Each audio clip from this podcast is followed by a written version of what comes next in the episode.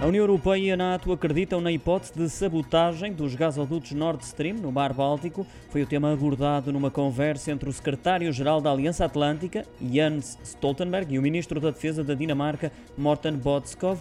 Tanto um como o outro admitiram que essa é a hipótese mais forte nesta altura e que por essa razão foi igualmente discutida a proteção dessa infraestrutura crítica nos países da NATO, porque permite o fornecimento do gás russo à Europa. Relembro que as fugas consideradas inexplicáveis foram detectadas no de ontem, quer nas tubagens do Nord Stream 1, quer nos tubos do Nord Stream 2, tendo sido colocada desde logo a hipótese de sabotagem.